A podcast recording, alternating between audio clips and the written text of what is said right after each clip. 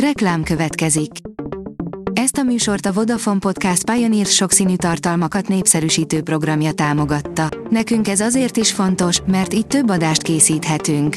Vagyis többször okozhatunk nektek szép pillanatokat. Reklám hangzott el. Lapszemle az aktuális top hírekből. Alíz vagyok, a hírstart robot hangja. Ma január 30-a, Martina és Gerda névnapja van.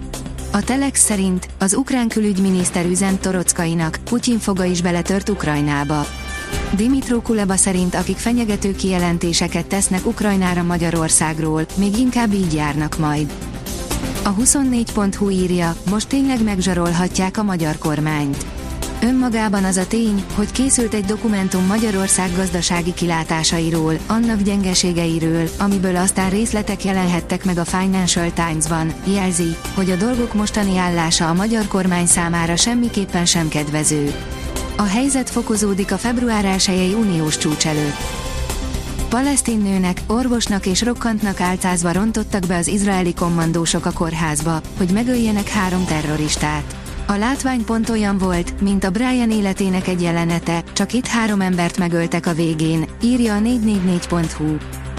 Bejelentette az ukrán haderő, kilőtték az oroszok egyik legmodernebb vadászbombázóját, írja a portfólió. Újabb Su-34-es vadászbombázót vesztett Oroszország hétfőn este Luhansknál, jelentette be az ukrán haderő közleményben. Megijedt a forint gyengülésétől az MMV, továbbra is két számjegyű az alapkamat, írja a vg.hu. Kisebb meglepetést okozott a Magyar Nemzeti Bank monetáris tanácsa, amely mai kamat döntő ülésén az előzetesen belengetett 100 bázispont helyett 75 bázisponttal, 10%-ra csökkentette az alapkamatot.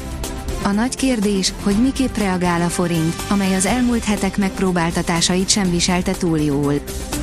Közelebb a megvalósuláshoz a Szegedi Bivájdi gyár. Aláírták a gyár telkének adásvételi szerződését, miközben már folyamatban vannak az építkezés előkészítő munkálatai, írja az Autopro. A Hír TV szerint háború Ukrajnában Zelenszky, a katonai komisszárok törvénytelen módszereket is alkalmaznak a toborzások során. A stúdióban Vukic Ferenc, katonai szakértő és Csizmadia Tamás, jogász, elemző volt a vendégünk. Az adás második felében pedig kapcsoltuk Kusai Sándor volt pekingi nagykövetet. A privát bankár írja, jött egy nem túl jó hír Németországból.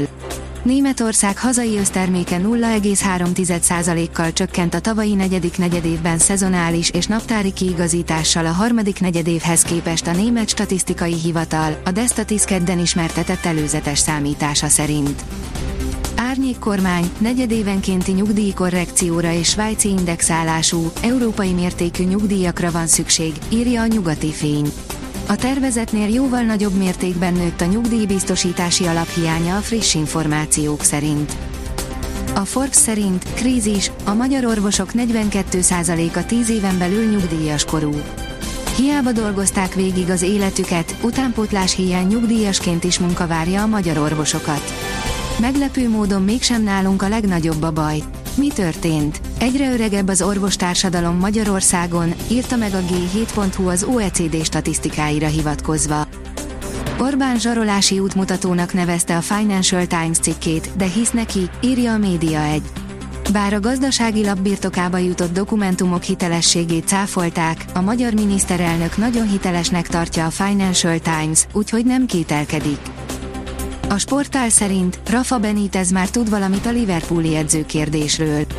A csapat korábbi edzője megtudott egyet s mást Klopp távozásáról és az új edző kérdésével kapcsolatban. A büntető.com írja, vereséget nem ünnepeltek még úgy, mint egy izlandi halászfaluban.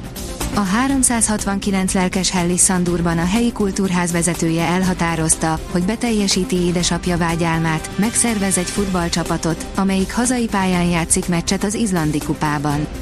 Jégbe fagyott tündérmese eltökélt, sörhasú férfiakról, vulkáni tufába vájt futballpályáról, és a közösség erejéről, amely lehetővé teszi a lehetetlent. A kiderül írja, hidegfront hozza el a februári tavaszt.